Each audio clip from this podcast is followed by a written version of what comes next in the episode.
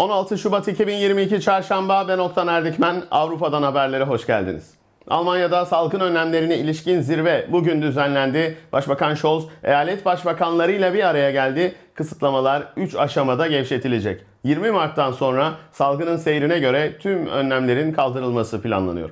Birinci aşamada aşılananlar ve iyileşenler için temas kısıtlamaları kaldırılacak. Toplantıya aşısız biri katılmadığı sürece katılımcı sayısında sınırlama olmayacak. Aşısız biri gelirse kısıtlama kalıyor. Yani aşısızlar farklı bir haneden en fazla iki kişiyle buluşmaya devam edecekler.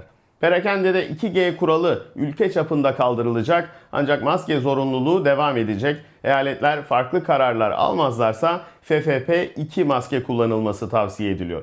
4 Mart'tan itibaren gastronomi ve konaklama sektörlerinde 3G'ye geçilecek. Yani aşılanmayanlar test yaptırarak restoranlara girebilecekler. Gece kulüplerinde ise 2G Plus uygulanacak. 20 Mart'tan itibaren evden çalışma zorunluluğu da dahil tüm geniş kapsamlı önlemler kaldırılacak. Bu tarihte yeniden bakılacak. Eğer durum iyi ise diğer önlemler de kaldırılabilir. Kapalı mekanlarda, toplu taşımada maske, mesafe ve hijyen kuralları ise devam edecek. Seyahatlerle ilgili bir düzenleme yapılacak, ülkeler yeniden sınıflandırılacak ve bir sonraki zirve 17 Mart 2022 tarihinde düzenlenecek.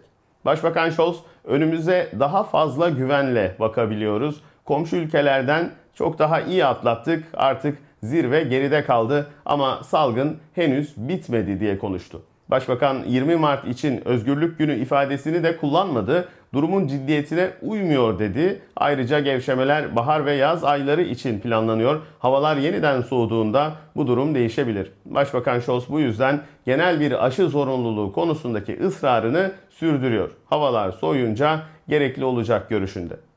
Almanya'daki yeni vaka sayısı ise 220 bin olarak açıklandı. Geçen hafta aynı güne göre 15 bin daha az. R değeri ve insidans da düşüyor. Sağlık Bakanı Lauterbach Bilte konuştu. Robert Koch Enstitüsü iyileşme belgesinin geçerliliğini kendi kendine 6 aydan 3 aya indirmişti. Lauterbach da bunu son anda öğrendiğini söylemişti. Bakan bu gibi geniş kapsamlı kararları kendisinin vermek istediğini belirtti.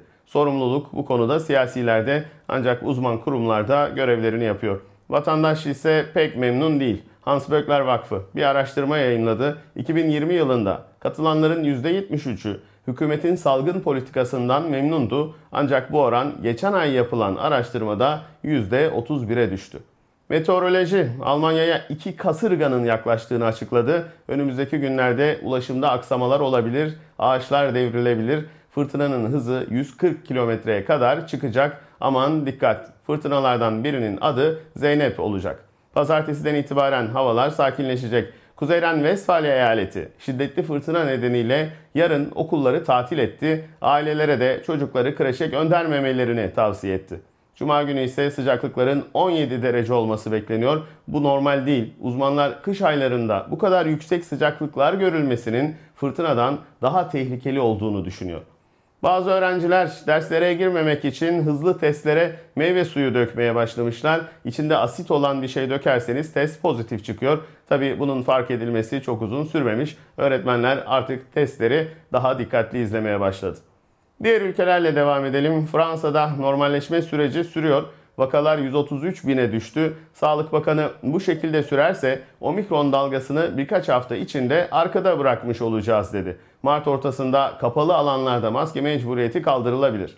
Paris'te bir hastanenin bilgisayar sistemi hacklendi. Yaklaşık 1,5 milyon kişinin tüm bilgileri çalındı.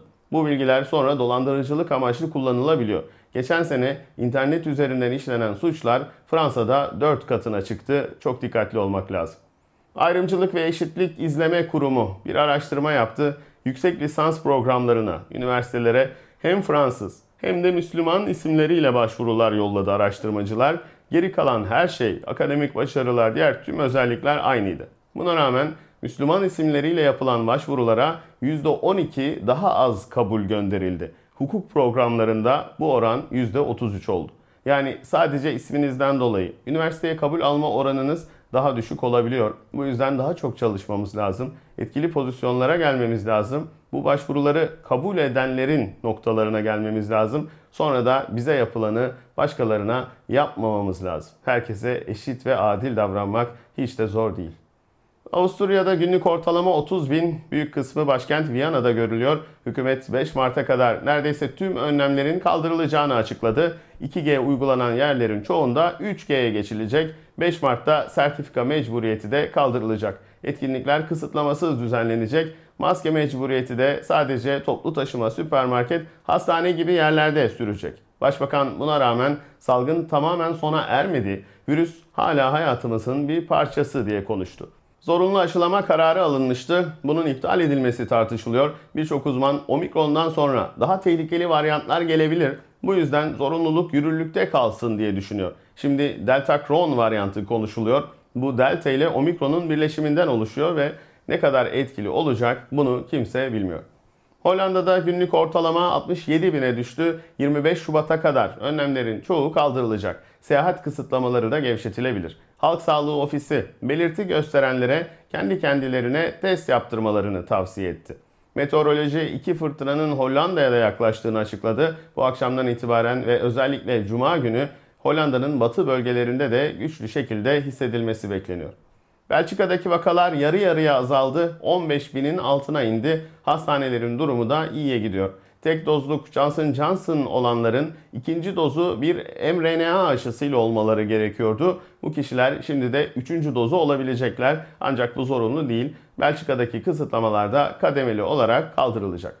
İsviçre'de vakalar dörtte bir azaldı. Federal Konsey yarından itibaren hemen hemen tüm kısıtlamaları kaldırmaya karar verdi. Temas kısıtlamaları, sertifika uygulaması ve evden çalışma tavsiyesi kaldırılacak. Seyahat kısıtlamaları gevşetilecek. Maske mecburiyeti de büyük ölçüde sona erecek. 1 Nisan'dan itibaren de İsviçre'de tamamen normal hayata dönülmesi umuluyor. İngiltere'deki ortalama 50 bin bandına düştü. PCR testlerinin yeniden ücretli yapılması planlanıyor. Enflasyon %5,5 olarak açıklandı. Son 30 yılın en yüksek enflasyonu özellikle elektrik, doğalgaz ve konut fiyatlarında çok ciddi artışlar yaşandı. Macaristan'da 3 Nisan'da seçim düzenlenecek. Başbakan Orban'a karşı iki köpek aday gösterildi. İki kuyruklu köpek partisi var. Sloganları ayağa kalk ve bana oy ver. Bu bir şaka partisi. Şaka olsun diye kurulmuş. Vaatleri arasında bedava bira ve ölümsüzlük var. Anketlere göre oy oranları %4. Bu kadar kişi bir köpeğe oy verir mi? Verebilir. Çünkü köpekler sizi asla sırtınızdan vurmazlar. Yarı yolda bırakmazlar. Belki de diğer adaylara göre daha güvenilir olabilirler. Hayvanlar belki de dünyayı insanlardan daha iyi yönetir. Çünkü biz kaynakları çarçur ediyoruz. Onlar çok verimli kullanıyor. Zaten bunu yapamazlarsa ölürler. Örneğin puma. Dünyanın en hızlı hayvanlarından biri. 90 kilometre hızla koşabiliyor. Pumalar bir av gördüklerinde önce şunu hesap ederler. Şimdi ben kalkıp koşacağım. Enerji harcayacağım. Sonunda bu avı yakalayabilir miyim? Eğer yakalayabilirsem bu avı yediğimde elde edeceğim enerji harcadığım enerjiden fazla mı olur, az mı olur? Yani buna değer mi? Değmezse bu avın peşinden hiç koşmazlar. Hayvanlar önlerinden geçer, gider, onlar seyrederler. Olağanüstü bir zeka ve hesaplama kabiliyeti. Çünkü pumalar için her koşu büyük bir enerji kaybı. İyi bir strateji izleyemezlerse ölürler. Psikolojide aptal puma sendromu diye bir şey var. İyi hesap yapamayan, bir iş için boşa enerji harcayan, attığı taş, ürküttüğü kurbağaya değmeyen insanlar için kullanılır. Ve bir iş için veya bir insan için harcadığımız emek, gösterdiğimiz çaba gerçekten buna değer mi? Bunu iyi hesap edip ona göre karar vermek lazım. Aksi halde aptal puma sendromundan biz de muzdarip olabiliriz. Bazı insanlar sadece para için gece gündüz hiç durmadan çalışıyor. Strese giriyor, uyuyamıyor, ömrünü mal mülk peşinde heba ediyor. Keşke herkes kendine şu soruyu sorsa. Daha fazla para için, bir ev daha fazla alabilmek, lüks arabaya binebilmek için, karşılığında harcadığımız enerjiye, vakte, çektiğimiz çileye, sevdiklerimizden ayrı kalmaya değer mi? Hayvanlar bunu yapıyor ama insanlar yapamıyor.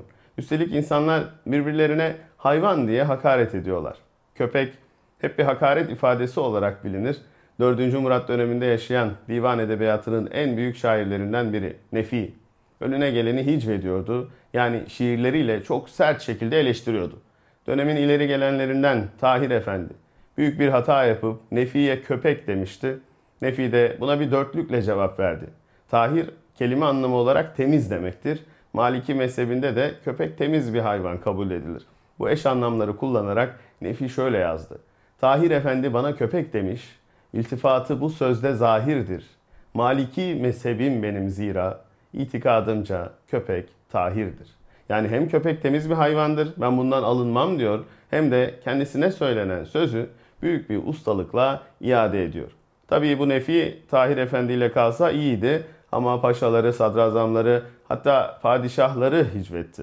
Bir gün Müftü Efendi Nefi'ye kafir diyor. O da şöyle cevap veriyor. Müftü Efendi bana kafir demiş. Tutalım ben diyeyim ona Müslüman. Lakin varılınca ruzi mahşere ikimiz de çıkarız orada yalan. Dördüncü Murat bir gün bunu çağırıp diyor ki bak vezirleri, sadrazamları rezil ediyorsun etme. Nefi de o zaman sen de diyor vezirlerini rezil olmayacak kişilerden seç. Padişah bak Nefi diyor seni severim ve ölmeni istemem. Bilmez miyim sultanım diyor. Beni çok seversiniz. Ölümümden sonra yasımı tutacak kadar. Sonunda hakkında idam kararı çıkıyor. Tam idama götürürken onu çok seven saray görevlilerinden biri yanına geliyor. Nefi diyor gel sultanımız aslında seni sever. Bir dilekçe yazalım. Affını isteyelim. Bu saraylı da Afrika kökenli siyah bir insan. Osmanlı Sarayı'nda Afrika'dan getirilenler de çalışıyordu. Bazıları yüksek kademelerdeydi. Neyse kağıt kalem getiriyor. O zamanın siyah mürekkepli divitleri okkalarıyla Nefi tam bir şeyler yazacakken kağıda bir damla siyah mürekkep damlıyor.